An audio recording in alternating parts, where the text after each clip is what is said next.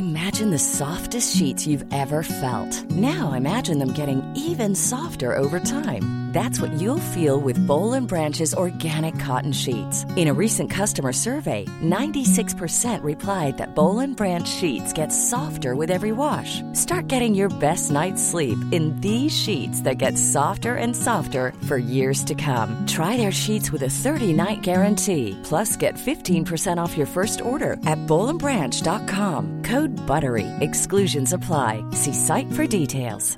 Hey, I'm Ryan Reynolds. Recently, I asked Mint Mobile's legal team if big wireless companies are allowed to raise prices due to inflation. They said yes. And then when I asked if raising prices technically violates those onerous two-year contracts, they said, "What the f*** are you talking about? You insane Hollywood ass." So to recap, we're cutting the price of Mint Unlimited from $30 a month to just $15 a month. Give it a try at mintmobile.com slash switch. $45 upfront for three months plus taxes and fees. Promo rate for new customers for limited time. Unlimited more than 40 gigabytes per month. Slows. Full terms at mintmobile.com. If you're struggling to lose weight, you've probably heard about weight loss medications like Wegovy or Zepbound, and you might be wondering if they're right for you. Meet PlushCare, a leading telehealth provider with doctors who are there for you day and night to partner with you in your weight loss journey. If you qualify, they can safely prescribe you medication from the comfort of your own home. To get started, visit plushcare.com slash weight loss. That's plushcare.com slash weight loss. plushcare.com slash weight loss.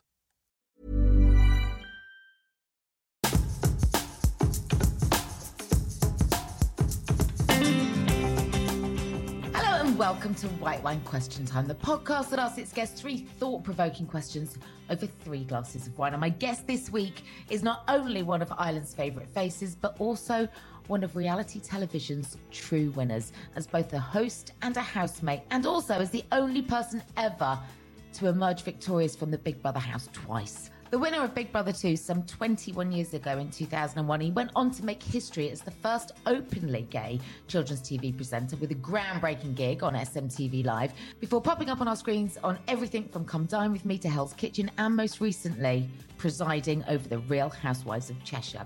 But it wasn't long before he returned to TV's most famous house in 2010 for the ultimate Big Brother, trumping the likes of Coolio, Vanessa Feltz, Chantelle and Preston, and friend of the podcast, Ulrika Jonsson, to be crowned the ultimate housemate, going on to then present the show for several years when it moved to Channel 5. Now back in his native Ireland and married to choreographer and Dancing with the Stars judge Arthur Gourounlian, uh, the pair have announced, very excitingly, that they are expecting their first child via a surrogate, and that surrogate is his baby sister. As we celebrate all things Pride this month, I am thrilled he's come on to tell us all about his parenting journey and what lies ahead next. It's Brian Dowling.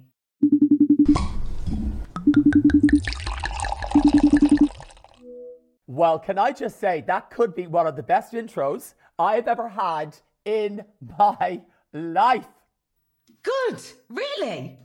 I, I, I, I almost sat there thinking, yes, she's right, I've done that. Yes, yes, I've been on that. Yes, yes, yes, I'm married. Yes, yes. Like, it's, it's so weird that sometimes we can get a bit complacent in life and we kind of don't realize what we've achieved. And I don't mean that in an arrogant way, just in a very matter of fact way. Sometimes it's kind of nice to be reminded of all those amazing achievements from being on a reality show 21 years ago. It's nuts, isn't it? Kate Lawler was on recently and we had this chat about Big Brother and we were we are talking about the most different of times, you know, no social media. Um, you know, the idea of phoning to vote for somebody was a very new concept. I mean, you won you won the first Big Brother with over 4 million votes. Over 4 million people in your fan club, Brian. That is nuts. I remember finding out, and I said this recently to someone, that the votes I got, I think it was 4.3 million, more people voted for me to win Big Brother than elected Tony Blair to be Prime Minister in the general election. And I thought, hang on a fucking minute, could I be Prime Minister? Could I? Could I do it? Back then, Big Brother was still a social experiment, and people genuinely cared. They wanted me to win. They paid the one, two pound, whatever it was, you know, to vote. They had Yeah, it wasn't cheap then, was it? No, they had Big Brother parties. They like I still meet people now that talk to me about Big Brother 21 years ago. That's how amazing the show was. Yeah, because people can still sort of, it's almost sensory, like you can still smell it. You can still remember rushing home for the live shows or that, you know, everybody would have Big Brother parties, just like they had X Factor parties. You're part of something that goes beyond what's happening on screen. It's happening in people's homes and they connect in ways that you'll never know because how can you possibly be connected to 4 million people? I said that But to my were. I said it to my nieces who were so only the three of them are eleven, so they've no idea about Big Brother. But I explain it like what you said with X, X Factor. I say you see how big X Factor is and how famous those people are. That's what it was like for me back in the mm. day, and they go, "Wow." Yeah, it's an I mean, instant like- reaction. I'm, I'm going to jiggle some of my questions around because this is something I wanted to get to, but we're here, so let's do it. Are you ready for your first question? Go.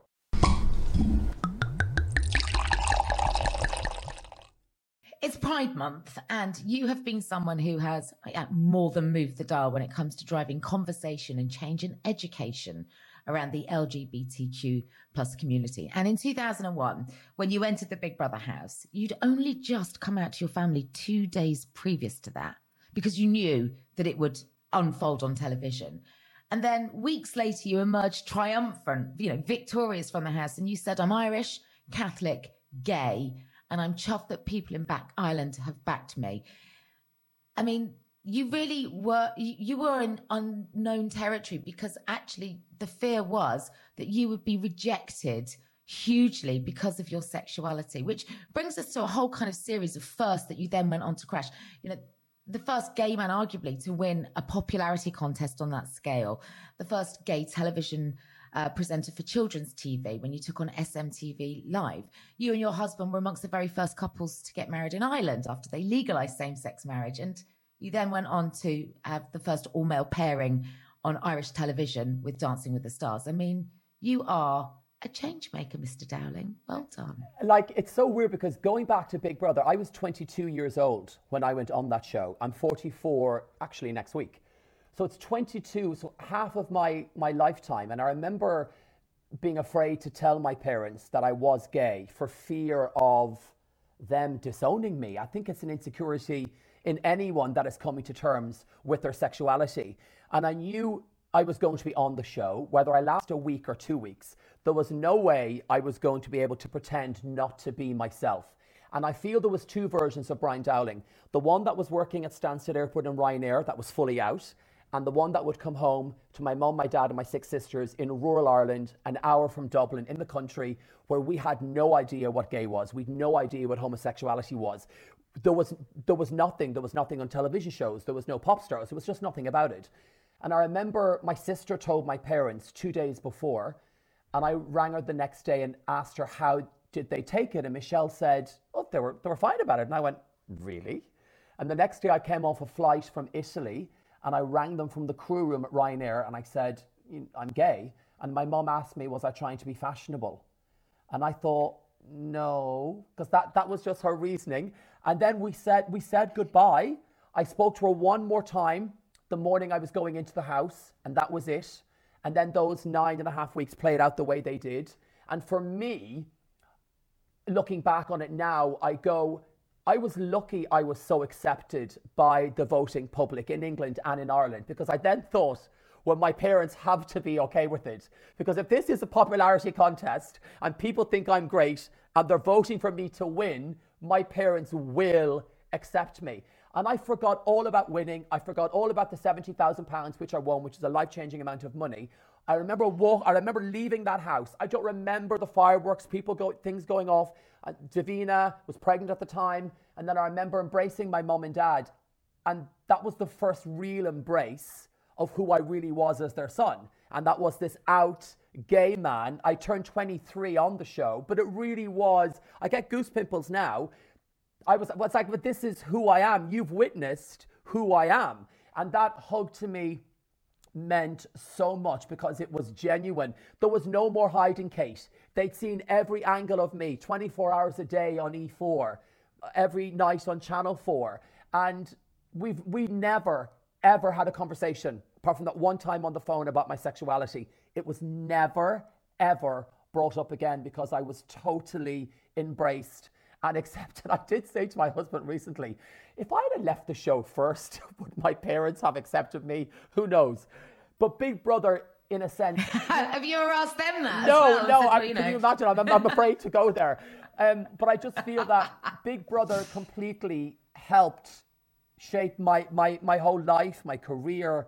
I, I'll be forever grateful to that time of summer of 20 of 2001. It was phenomenal. But don't take away from that why it worked so well for you because you went in there and you were. I mean, listen, we live in far more tolerant times now. It was a big deal back then to publicly own your sexuality and celebrate it in the way that you did. It took guts. And actually, we know now that you were very scared about even. You know, you got your sister to tell your mum and Yes. dad. You didn't even do it yourself because you're so worried about the reaction, right? I was so fearful. You know, I was brought up Catholic. I still say that I am Catholic. I don't go to church that often. And, you know, we sadly lost my mom in 2018. And I, I suppose the fact that mom's not alive anymore, that's made me question my faith. And I then think, well, of course, my mom's in heaven because my mom deserves to be in heaven. So you, you ha- I think when you're a gay man or woman and you're Irish, I think it's something you battle with, with the whole religious and Catholic thing. But I think it was brave of me to do it. Well, yeah, you have to battle with it because effectively the Catholic faith believes that homosexuality is wrong. It is a It's a sin. sin and I'm going to hell. But I mean, how amazing is hell going to be with all these amazing people? You know, we joke, but, but it's kind of true. feel like Shadow Lounge. oh, I miss Shadow Lounge. But I think being 20, being 22. Shadow Lounge, we should establish, just for anyone who doesn't know, is and it's actually where you first met your husband. Yes. it's a prolific gay club in Soho. Yes, no longer. I think it's closed down. I think it's I think it's gone. I think so. Yes. So I remember being 20. But never forgotten. Never forgotten. I remember being 22, but I had nothing to lose. Kate at 22, I was working at Ryanair. I was, I was, I was like a cab. I was an air, I was an air steward. It was almost expected to be gay. So I, I was going on, going in the house. I had nothing to lose. I knew afterwards. I still have my family. I still have my job. I still have my friends, and I just loved that summer. I dressed up. We don't, I drank beer and cider, which I don't drink. We mixed them together. It was just the summer, the weather. I got a tan. You know, I didn't get drawn into silly arguments because there was just no point. But I mean, I always think it's afterwards. I, I remember leaving the show and then thinking, fuck, what have I done? Because my life had changed so dramatically from in nine weeks. All it had taken was nine weeks. By the time you left the house, such was your popularity, you had to have close protection security. I mean, how camp is that? like, Yeah. like, like you're, I don't know, like you're a movie Like I'm. Britney Spears. Like you're Tom Cruise. Like, yeah. I remember Tony was one of them. There was two of them. And I had this gorgeous silver Mercedes that was at my disposal. And they were with me constantly. And it was, it was too, obviously the fear was, as even though you're popular, that some people also may not like you and what may happen. But also because I've been locked away for nine weeks and mental health wasn't a thing back in 2001. I think that Channel 4 and Endemol were very mindful to make sure that our transitions back to normal life were as easy as possible. But I mean, it was amazing. They'd carry me in and out of clubs, through the kitchen, paparazzi chasing us in and out. Like it was so camp. It was so camp. But did it did it fry your brain? Did it play havoc with your mental health? What was difficult was I remember leaving the house and we got invited to all these parties and red carpets. I did not want to do any of it. And I had a boyfriend at the time that I kept secret from from everyone from the show. And thankfully, uh, we, we I I kept that secret the whole way through the nine weeks and afterwards. And I remember we were playing tennis on Clapham Common like a week later and the security guards were our ball boys and they were getting like and everyone else was on red carpets. I just wanted to get on the tube. I wanted to go to the cinema. I wanted a bit of normality. But i remember when i'd be on my own walking around and obviously people would come up because the show was such a big show it would throw you because I didn't know how to deal with people that wanted to say nice things. I didn't know autographs and you know back then it wasn't camera phones it was the windy up pictures or you know the, uh, the disposable cameras all of that It- or going into bars and then encountering people who said I was a bad role model for gay men that not all gay men are effeminate or camp so there's just there was there was a lot and nothing trains you for that. And sometimes I would just not want to go out because of it. But also, I was working quite a lot, thankfully, at that time as well. But I, I remember 2001 like it was yesterday. Those memories will, will I'll remember forever because they were just so bizarre. So not only do you walk away with a four million strong vote, right? So that tells you that you know you, the people are behind you. You then go and land a job on SMTV Live alongside Tess Daly, and you probably didn't even realize at the time that you were the first openly gay children's television presenter. It was never anything that was mentioned at the time. I was on a contract with Blaze Television, and we were shooting a documentary like The Life of Brian, how original, and we were shooting that and Blaze owned SMTV Live in CDUK, and they needed a presenter to fill in one week with Cat Deeley and Louise Redknapp. Ant and Dec had left, and because I was on contract, they said you're going to have to go in and fill in, and I'm like. No, no, no, I'm not I'm not a TV presenter. I can't do live television. Are you fucking crazy? There's no way I can do this. I mean, I did it, and I think they were surprised. Actually, he's kind of okay at this. And then they offered me a contract with Tess. I love Tess. She's still one of my dear friends. She's amazing.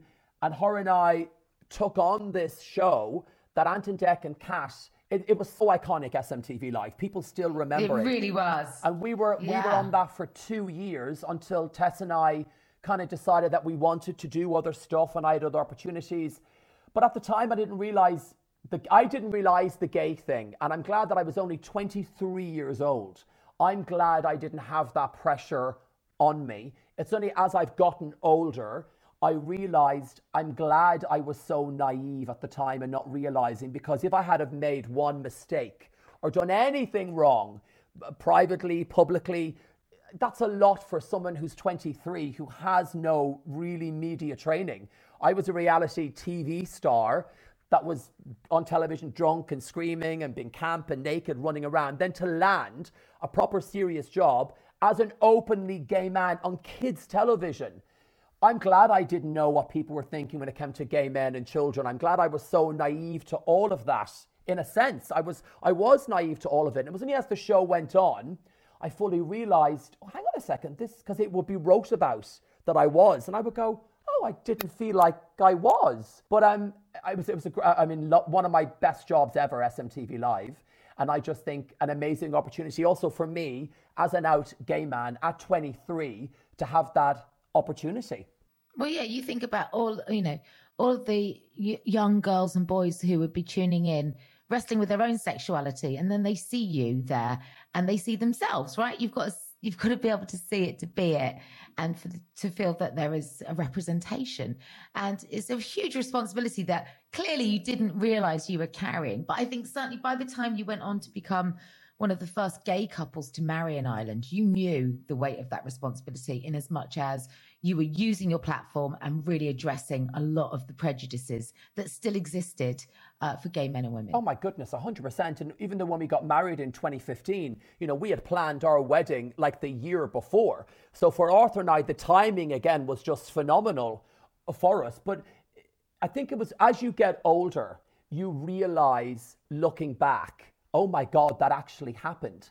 And I'm, I'm like that a lot. I only, when I done the same sex pairing, on Dancing with the Stars, we've a, we've a switch up week in Ireland, like the American format, where you swap partners if you're still in the competition. And when I signed on to do the show, I was adamant I either danced with a guy from the start. If I lasted to week seven on the show, I would switch and I'd have a male pairing. They couldn't accommodate the uh, a pairing from the start because it had been cast because I wanted more money. So I kept negotiating my contract because that's the truth of what happened. That's the truth of what happened. Got the deal I wanted. And then I asked everyone on the show, I asked all the male pros, would they do it? And all of them said yes, apart from one. And that was to do with his own private life and his family. And I had to respect all of that. And everyone said yes. And I went to the exec producers and I said, okay, I started training this week.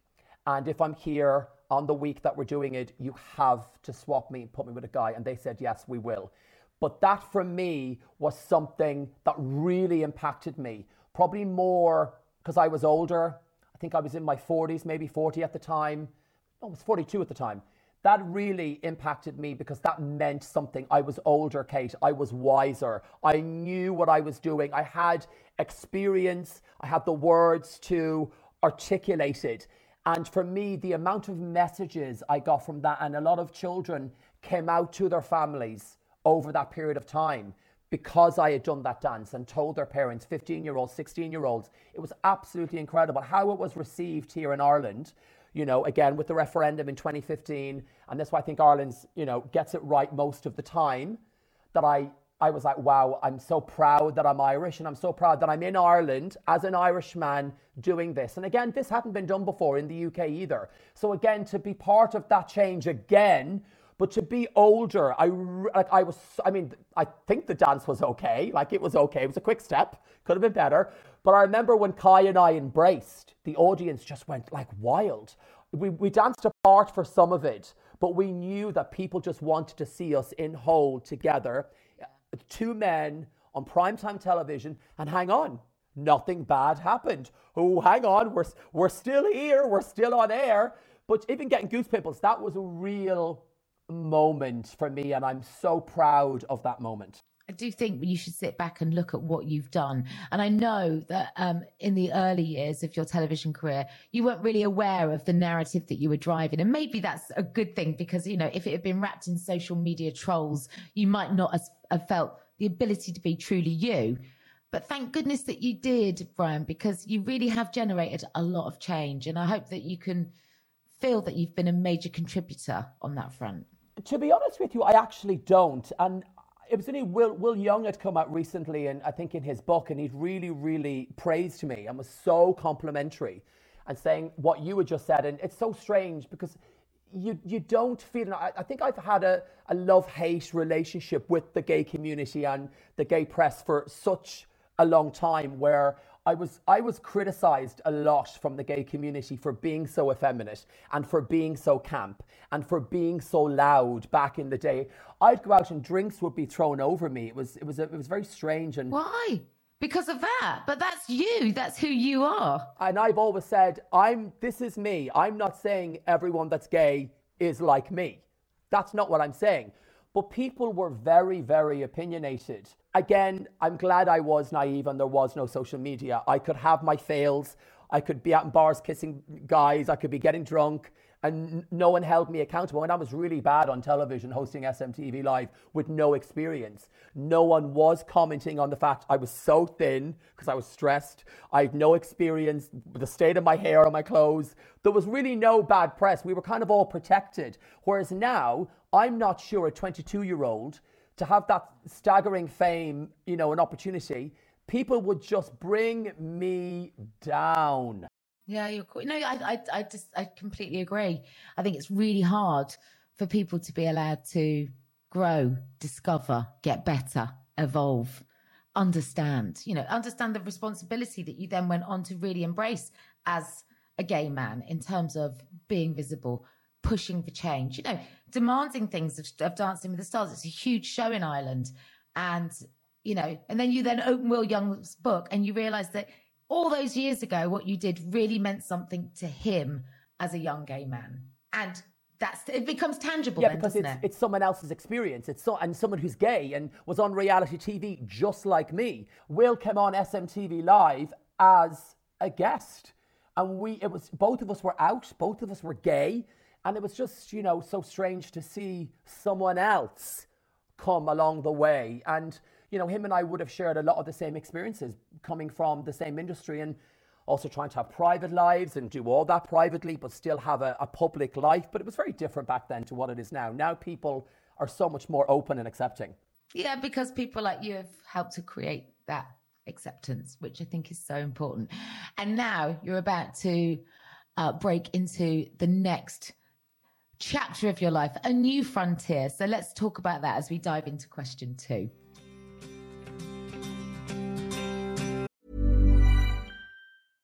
Hey, I'm Ryan Reynolds. At Mint Mobile, we like to do the opposite of what Big Wireless does. They charge you a lot, we charge you a little. So naturally, when they announced they'd be raising their prices due to inflation, we decided to deflate our prices due to not hating you.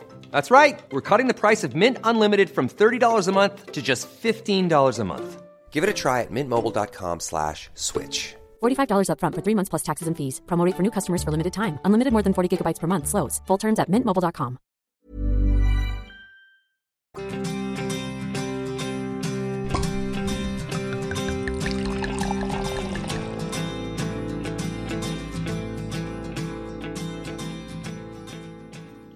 are about to become a father. You and Arthur are how many how many months away from becoming parents? We are due on the 10th of September.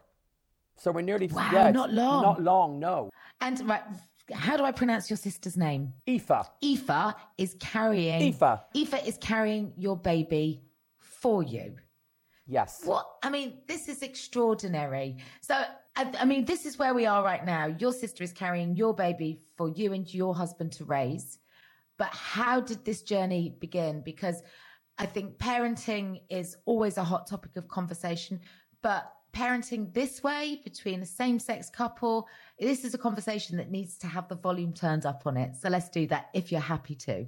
Of course. Okay, so as we mentioned earlier, Arthur and I met in 2002 in the Shadow Lounge. Beautiful. And I remember, beautiful. I had I had taped, pre-recorded an episode of SMTV Live over Christmas, so I was able to go out on a Friday night, seen this gorgeous guy in a club, walked up to him. He couldn't speak English. I'm like, bye, no, not yes, for me. let, let's uh, let's establish where, where where he's from, Arthur. Why couldn't he speak English?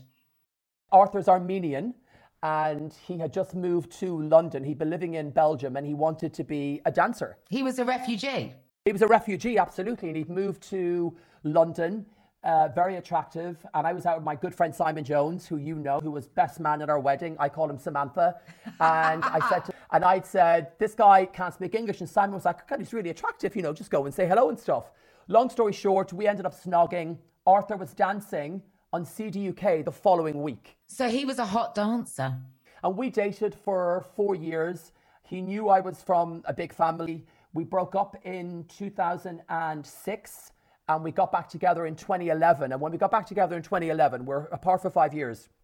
We have both grown and evolved, and we're really different people. I think we're the people who we wanted to be. Ah, We have both, I'd said from the day dot, I wanted to get married, I wanted to have a family, and Arthur wanted a family over marriage.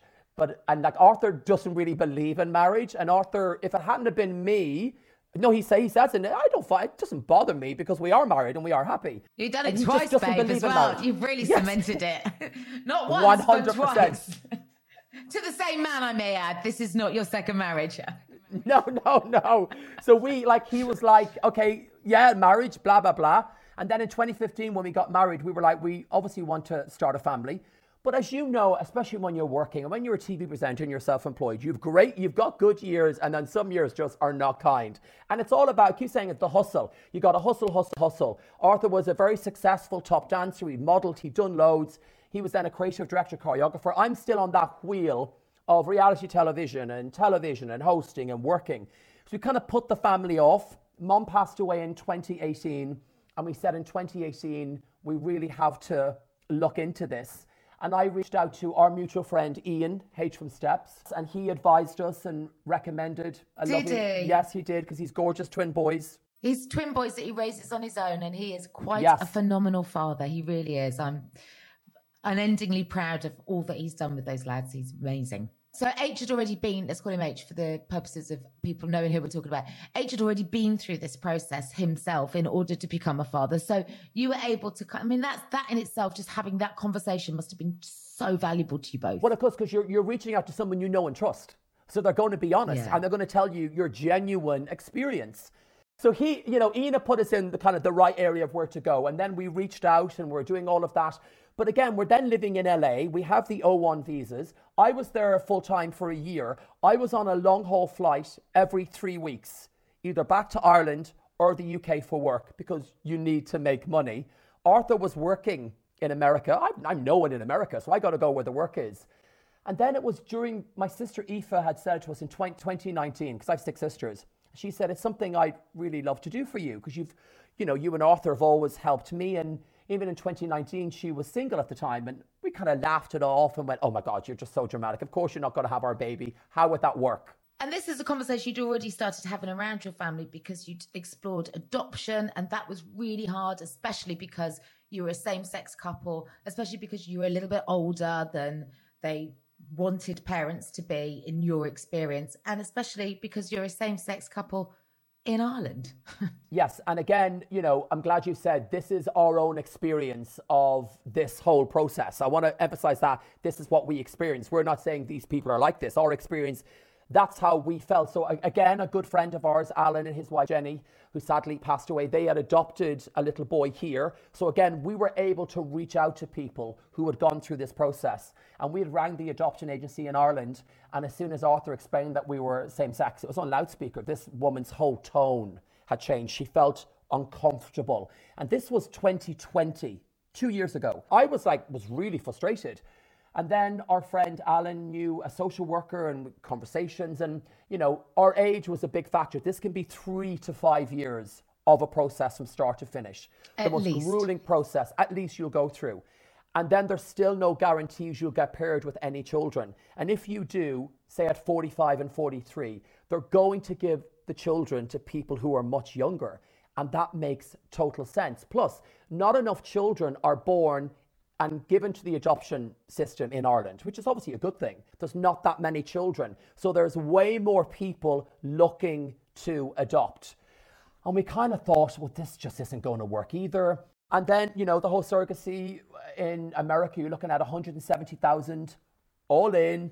And we're like, okay, this is this is where we're going to go again. So I reach back out to H's contacts again.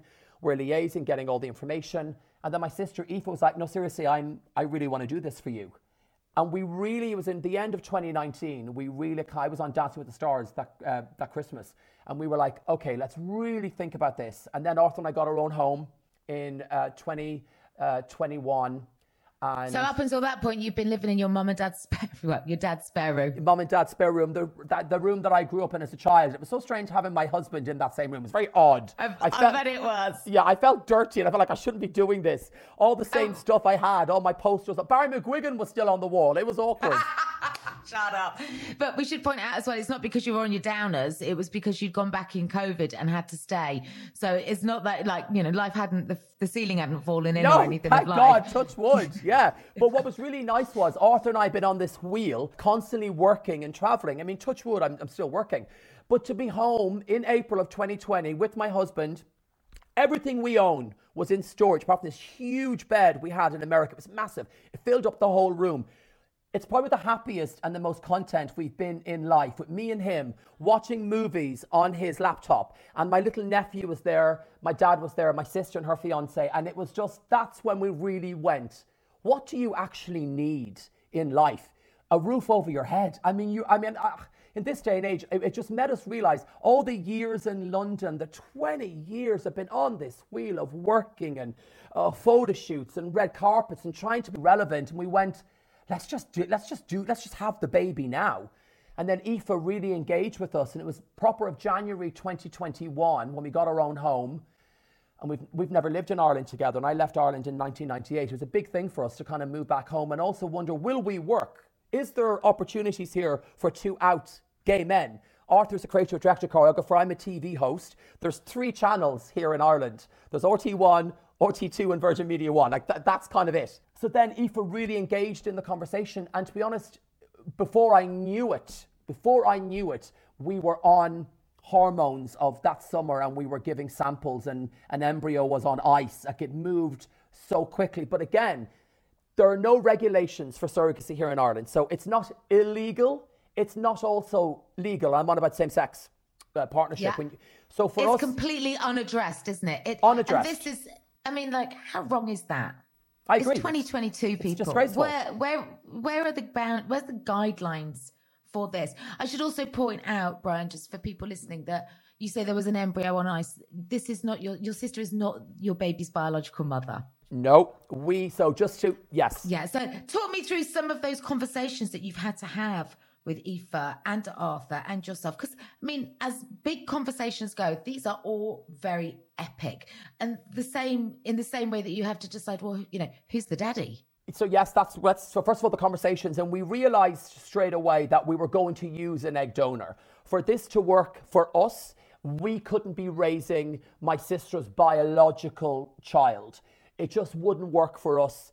Aoife would be there, but almost like, you know, you ain't my mother. Yes, I am you know, the dramatic in me was thinking, Jesus, that could actually happen one day. And that just wouldn't have worked for us or no. for the process. It's a bit Cat Slater, EastEnders, isn't it's it? It's a bit yeah. Cat and Zoe, totally. and yeah. Aoife, you know, Aoife was very much pro that because Aoife has just turned 33. She's still young. You know, she's single. She doesn't know if she's ever going to have a family. And these are her words. And when I'm saying this, I want to make sure I'm, you know, because Aoife, I'm kind of Aoife's voice during all of this because she yeah. has been asked to do stuff. She's been asked, and it's just not her thing. And we also have to allow her some privacy in all of this of as course. well. But I always ask her permission. If I do anything on Instagram or anything when I talk about her, I always ask her permission. Aoife's like an extension of me. We're into the exact same thing. She lived with us in London in Clapham for a year and a half when she moved to London. So she was like my our first child. It's so strange. She's 33 and I'm so like 11 years between us. So we've had to have really life changing conversations. But for us, Kate, humor is a great release. We do it all with humor and with love because I didn't know how it worked. And then at one point, when it wasn't working, we were almost like, well, I can't sleep with her because she's my sister. So Arthur, you're gonna have to step up because we joked about like we let, us just make it happen. So we went to an agency. We've never disclosed where we've went, and I just don't know if we will. But again, this was on a recommendation from someone who had gone to this place and put us in contact with these people. And again, this is much like what H had done for us initially. When you go to people and they're giving you a recommendation, you feel safe. I did ring a fertility place in Ireland and they had no interest. I've never mentioned who they were because I'm still fearful of the trouble they'd get in. And, and I know that's weird because they were so shady to us. As soon as they realized who I was and I'm gay, they did not want to advise me on surrogacy in Ireland. And I, I felt really angry because I'm like, you're Irish, this is your thing. I'm Irish, I live here. Advise me where to go. And luckily for us, where we went, English wasn't their first language, but the nurse that was dealing with us speaks fluent French. So does Arthur. So we were able to communicate quite well. But I think what makes people from my community vulnerable is having to go to different countries where the regulations are really lax when it comes to surrogacy and pregnancy and all of that. And that was a real issue for Arthur and I as well, why domestic surrogacy was a godsend for us. I would not have been able to rest with not being able to see the surrogate, spend time with the surrogate, go shopping with the surrogate, feel the surrogate's stomach. I can do that my sister. We go for massages together, we go shopping together. We, she's living with us at the moment because she's so bad, her legs and her back are so sore, she's off work. So she's been recuperating here she got her hair done yesterday. So I'm so lucky and so blessed we can do that. It's, you know, we'd won, we, we'd lost an embryo um, when before transplantation. So it wasn't a miscarriage or a loss that way. We'd lost an embryo that split, so twins that we couldn't use. We'd one left, one embryo left, and it was in the freezer since June of last year. And I remember thinking, oh, this baby is cold. And then we were trying, the, the uterus has to measure a, a, certain width for all of this. And we were never getting it, never getting it, never getting it, never getting it. And we were going to completely. And, and in order for that to happen, your sister's on a huge amount of hormone treatments. And, you know, she's, she's putting herself through a lot in order for her body to be receptive to your chilly baby. Absolutely. And also the fact that she's obviously single. She's not in a relationship. She wasn't drinking. She was 32 at the time. She put her whole life on hold for us, you know, and for absolutely nothing. Like for just wanting to do it for love. I mean, it's absolutely incredible. And then you talked earlier about uh, the biological father. And again, that is something obviously that Arthur and I obviously know.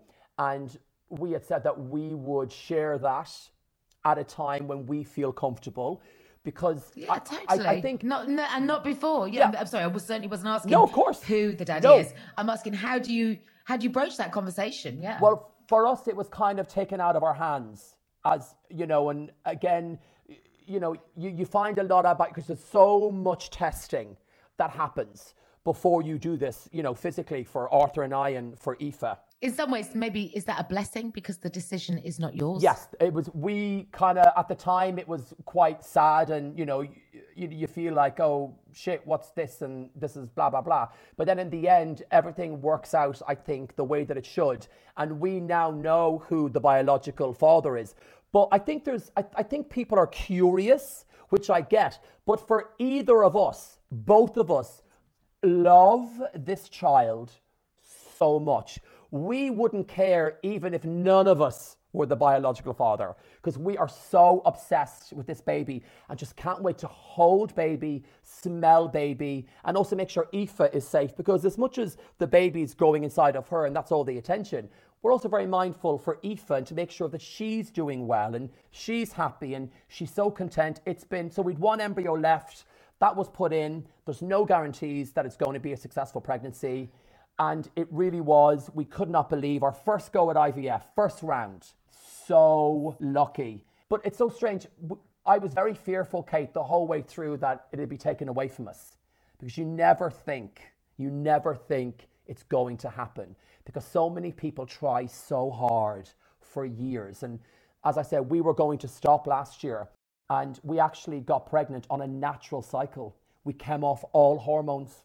We came off everything. And it just worked on ovulation sticks, old fashioned way. And what an ex- what an extraordinary experience you've been through as brother and sister, as husbands, as a family. You know, Aoife's been through it. And, you know, even with her cycle, it's just so strange. There's no glamour in any of this. You know, even seeing her squat over a cup for an ovulation test or for a pregnancy test, it's like, so like we've been through. But like as Arthur and I and Eve have said, and especially, we will do anything to get to where we want to go. And we are weeks away, shortly down to single weeks of meeting our baby. And then there's that new dynamic of Aoife, you know, I want to say handing us the baby, but that's exactly what's going to happen. And we don't know how that's going to play out yet because we've never done this before. But we still want Aoife to feel like she's part of this. But at the same point, Arthur and I will need to pull back for a while so we can get our routine going with our baby and do all of that. So the next phase, I would say for us, is equally as important. How we navigate, you know, because we don't know attachment with Aoife, how she's going to feel you know, we think it we, we think it'll be okay. And, you know, all of us have had therapy. We thought that was a really good thing to do. We've done that of our own accord to make sure we're all on all on the same page. And of course, but like the next phase is very exciting for us. But also the dynamics in delivery is different. You know, Aoife won't hold baby. Baby is passed to us for skin on skin. We go into separate rooms. And then we're thinking, well, do we, Aoife and baby, meet then and they hold each other then in hospital or do we wait? And so I just think you have to play it by ear because we don't know what to do. Gosh, it's so much to think about. And obviously, normally in a situation with surrogates, you know, you may you may sustain contact, you may see the the, the, the, the surrogate, you may not. Your sister's going to watch this baby grow up. And what's amazing for us is having Aoife in our lives, let alone as a surrogate, but also an aunt. And the bond they will have is going to be so unique. And that's why this works for us that Aoife is still here. And we can tell our little baby what their Aunt Aoife done for them when they get older. That you were yeah. in Aoife's belly. We wanted you so much. That Aoife grew you, especially for us, because we loved her so much and she was chosen. You know, we, we already know what we're going to say because we just want it to be seamless. And this may be a taboo for some people. And I remember people were saying it's incest online and people were like incest they used a donor you know and even if it was arthur arthur's not blood related and even if it was brian no. it's a donor egg like it's I, I, just, I just think there's, there's been what it's made me realize also is as a gay man, and you might agree with me, not saying obviously you're a gay man, but as a gay man Some in days. the entertainment in the entertainment industry and the jobs that we do, we're in a bit of a bubble when it comes to homosexuality because we're you know it's it's it's it's applauded and we're loved for it supported but it's it's it's supported. yeah yeah it's what it's it's not even a thing to be honest with you well you know hang on and let me take that back i'm not a gay man i don't know it doesn't feel to me like I would acknowledge somebody's sexuality. I just acknowledge somebody's yes, like exactly. I don't go. I agree. Oh, Brian's gay. I just go. Probably Brian's Irish. That's Brian. Do you know what I mean? Yes, exactly. So the amount of homophobia that we have uh, kind of received and been experiencing through the pregnancy announcement has been just it, all the hate we've been getting. It's just uneducated religious homophobia. That's all it is. Because if someone heterosexually does it, there's no, this agenda isn't a thing because straight people are allowed have children. Someone messaged me, and when you get a DM, it's almost like getting a text on social media. So you, you, you can, your phone bings and you get it. And it was someone had said, and that's when I realized, okay, this means nothing. You know, I need to calm down. The day that we chose to be gay is the day we gave up the right to be parents. And when I read that, I went, okay, so they still think it's a choice. So there's no point in engaging with someone who has no, are not educated enough. So that's when I went, okay, this is actually funny. You don't choose to be gay. It was 1985. It's like, shut the fuck up. That's not how it works, you fool. So you yeah. can't you, you can't have a conversation with people like that, Kate, or you well, know. You might was, as well go and talk to, I don't know, a bit of wood for the response yes. that you'll get.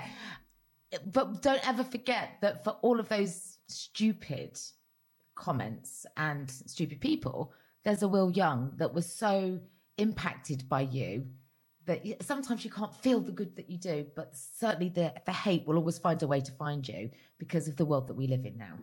But I, I think that, but just this conversation alone, you think about how many men and women may need this conversation, and this will live online forever, and they can access it at a time when they probably really need it. And you might help somebody in the same way that Ian helped you, or you know your other contacts and friends. And that's what it's all about because that's how you build tolerance and community is you share. And also it's about change and someone always has to be the first. Someone always yeah. has to kick that door open and you've so done loads of can... that. Well yeah so i just kind of i feel like again here we go again you know with arthur and my sister and people have reached out to us and said they're going to help their families because they didn't think they could do it in ireland because when we came back to Ireland, you know, we'd done our pregnancy tests here. We didn't know if we could deliver the baby in Ireland. Can the baby be Irish? Because there's no regulations on surrogacy and the whole delivery. But because we didn't know. But of course we can, because in the eyes of the medical profession, Aoife is an Irish pregnant woman delivering her baby. And, you know, where we've gone here, the National Maternity Hospital, and our consultant is Declan Keane. He's phenomenal. But when I rang them to see if they had availability, I had to go into this whole spiel, and it's my sister, and you know we're gay, and you know she's our surrogate, and I don't, uh, because you feel like they're to go, no, bye. I don't know why. I just, and they were like, okay, calm down. You know, we're all about family. This is completely fine. This is safe. And even imagine a 43. I felt that they could say, no, bye. You just do. You don't feel welcome sometimes. You feel like what you're doing is wrong. And you should be ashamed of yourself for wanting what straight people want because we're not allowed to because we're gay. And it's a feeling that is inside of you. And it never leaves you no matter what you do, or it's just a thing that is in you because you're made to feel, you're made to feel wrong. But listen, our, our, my, our nephew Harvey is three years old, and we were at home yesterday. He was rubbing Aoife's belly. He's three years old, and he was trying to talk to the baby. And he was like, Is it a boy or is it a girl? And his dad asked him, Whose baby is in there? And he went, That's Brian and Artie's baby. He is Aww. three years yeah. old. And that's because he is hearing conversations that are education and they're done with love and they're not done with hate, they're not done with poison or homophobia or bias. It's just the information. And three years old, he understands that. And that's all people have to do. Exactly. Well, we are humans. Uh, as humans, we are sponges, right? You're not born with hate or prejudice. It's taught, it's learnt, it's listened. But my final question to you.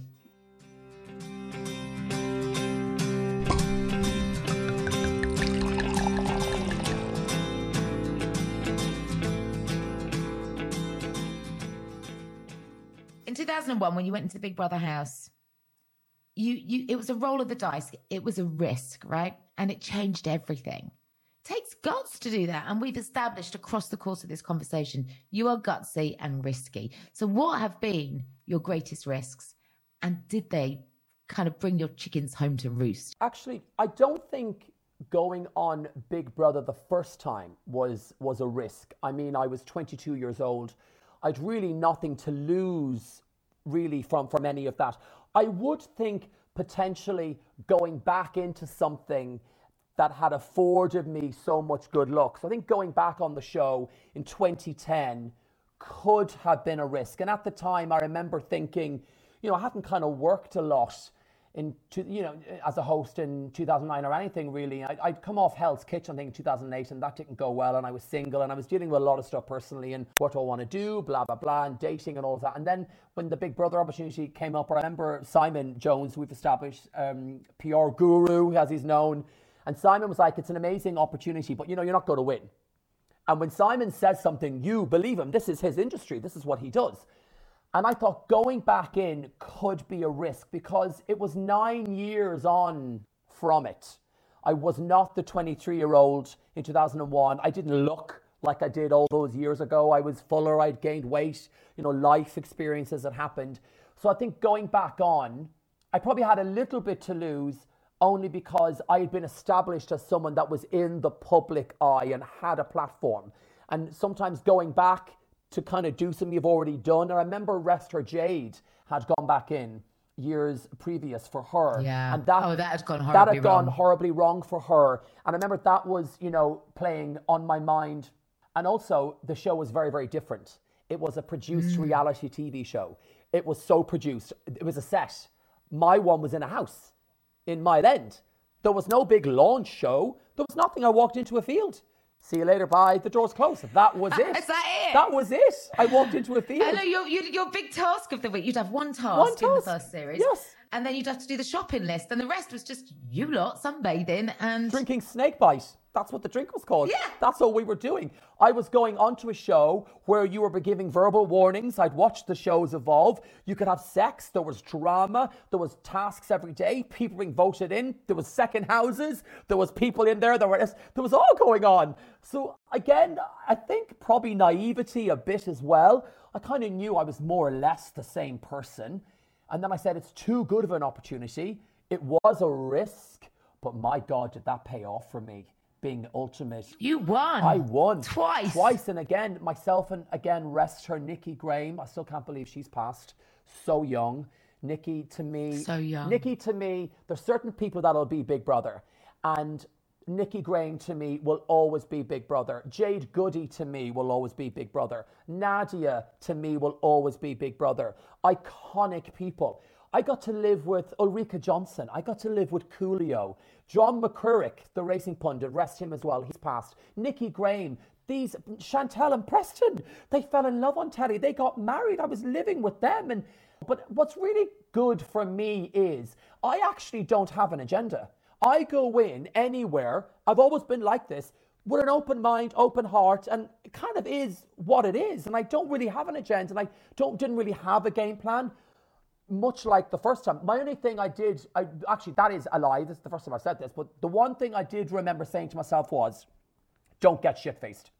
Just don't get shit faced. Like have drinks." The first time I could get shit faced, I was twenty. Keep yourself Just nice. keep, just keep checking, keep keep keep it going. Don't get drawn into bullshit. But I literally had so much fun. I woke up every day going, "How am I doing this again?" And I would see Coolio and Ulrika and Coolio and Nadia fight and Nikki Graham going, "It's disgusting." I would be like this, fucking loving it. It was it was you and Ulrika at the end, Me and wasn't it? Nikki at the end. Nikki and I were at the end. You and Me and Nikki. Nikki Graham were the final two. Wow. So two of the greatest housemates. I mean that that is that is a that is a, a very good final two. It is. And I kind of think if you're going to go up against anyone, go up against someone who was fucking iconic.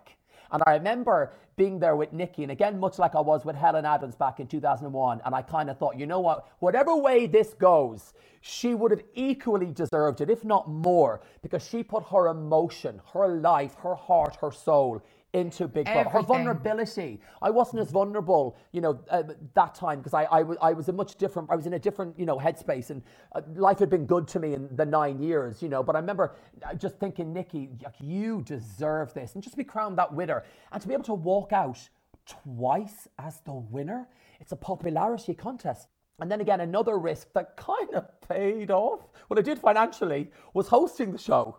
That was another, and again, around Big Brother, you know, going back on to host something that made you famous and afforded you, or Yeah. it's, It's fucking risky because you're not Davina McCall. Davina McCall is iconic. She is Big Brother. She is Big Brother House. This is Davina, you're live in Channel 4. Please do not swear. I'm coming to get you. These are her catchphrases that she made famous. And I, I didn't want this, the, the main show. Initially, they contacted me. We'd like to test you for the spin off show. And I remember thinking, oh my God, the spin off show. And then they said, we're going to test you for the main show. And I had said, I don't want the main show. The spin off show is where I think I could cut my teeth as a TV presenter. There was, of course, less pressure. And I remember, people knew me from being laughy and jokey and fun and dressing up. That was what I've always done. And any show that I had done was much of that elk. And then I heard that Emma got offered the spin off show. Emma had told me we met at some festival or something. And then I kind of thought, well, that's my gig gone. You know, there's no way I am going to get the main show. They're going to get a woman, Davina McCall. They're not going to give it to someone who was a housemate. And then they offered me the main show, and I was like, fucking hell, I got the me- what? Like I was almost like a real kind of pinch. It's like life changing, and I knew financially it would be life changing. This is a prime time show, prime time money, and then I thought the risk was, shit. What if this doesn't? I was kind of Rex didn't really go to plan. What if this doesn't go to plan? That was a, that was that was was like that was a real risk, and sometimes I think it paid off and sometimes I think it didn't pay off because what it did was it really affected me afterwards, the public firing. And uh, you had reached out to me and we had a conversation. It just, it, it, oh, it, listen, I've well. been there. Yeah. It feels big at the time. It really It does at the what? time, you're right. It's just a job. It, and that's that's why I wanted to get in touch with you because I'd walked that past and Davina was one of the first people to call me when I was fired. And it is really public. And it's people really well intended asking you, so what happened? Or are you all right? Everything they come at you with is is wrapped in kindness, but you're humiliated and it and it burns. You just need to sit with it and it's a scab that will heal. And then hopefully, as we've discussed today, you've talked with such love and affection about your experiences of Big Brother. And that was very much my experience of working on talent shows with Simon Cowell on Pop Idol and X Factor. It didn't end well, but that doesn't negate all of the good stuff that traveled before it. the issue for me was is that what you what the thing is where the rumor starts and this is when social media in 2013 was a thing so when I was a housemate mate on both times winning. Social media wasn't really a thing. Yeah, so you know that Twitter can't be was nice. really Instagram or stories or any of that. What happened? Or what did he do wrong? Or was it, what was the inappropriateness? You know I'd signed a contract. So in my mind I was coming back to host two more seasons and then my contract was up at the end of 2013 thank fuck I signed for three seasons that year. And it was it was a contract. I was delighted, and then we found So out. they had to pay you out. yes, they had to buy me out of my contract, so it was fucking amazing. I got paid for three seasons, so like, thank you. Like, I remember we see the, the the sticky issue was is that you know Emma and I had obviously worked together. We'd worked together. You know, eh, were Emma and I best friends? Well, no, we were colleagues. You know, and that was a really healthy, good relationship. We messaged, we didn't hang out outside the show because we didn't need to, because but we were we were colleagues and that worked really well. And you liked each other very we much. We liked each other very much. There was no ill will to this day. There's never been, you know, ill will about any of that. You know, because I because I couldn't. Because at the end of the day, if someone's given an opportunity like that, of course you're going to take the job and the opportunity. One hundred percent. It was finding out from the newspaper that just I that's Yeah. the humiliation for me. And, and I remember, you know, opportunities after that I w- was offered, and I just couldn't because I was just still affected. But what I Hurt. yeah, hurt. But look, that was a risk. But did it pay off? Well, yes, because also it's show business. It's what it is. And listen, you've gone through it. I've gone through it. So many people go through this. Yeah, and some. So and listen, way more than you think. Oz was just very public. Yes. But again, it's what you've said. It's your recovery from those things that show who is Kate Thornton, who is Brian Dowling. Oh, I know who she is. I know who he is. And it was being able to have those conversations and about, well, this happens. Life goes on. Once I had that time out and I licked my wounds and I realized how lucky I still am, we're back on that horse and we're back working and we're just getting out there. You still worth four million people's votes, Brian Dowling. 21 years on, as popular as ever, and there's a reason for that, and that reason is Oh, you're, you. you're going to make me you. blush, Kate. Don't blush, cry. Come on, it's reality TV. oh my God, it's too emotional. How's your journey? Has it been a roller coaster? Um, listen, thank you. Thank you so much. A huge thank you to my guest, Brian Dowling, for joining me on this week's episode. And of course, if you fancy hearing more great chat with other fantastic hosts or reality TV superstars, look no further than our back catalogue, where you'll find episodes with the likes of fellow Big Brother winner Kate Lawler, Laura Whitmore, Dr. Alex George, Emma Willis and Giovanna Fletcher, Vicky Pattison, Carol McGiffin, Scarlett Moffatt, Michelle Visage, Joe Swash, and Stacey Solomon. I've run out of breath. There's so many more. My thanks to you, as always, for your company and to Ben Robbins and the Yahoo Studios team who produced the show with me. Editing is by Andy Ankson, and our music, as always, is courtesy of Andy Bell. I'll be back next Friday with more great guests. Until then, look after yourselves.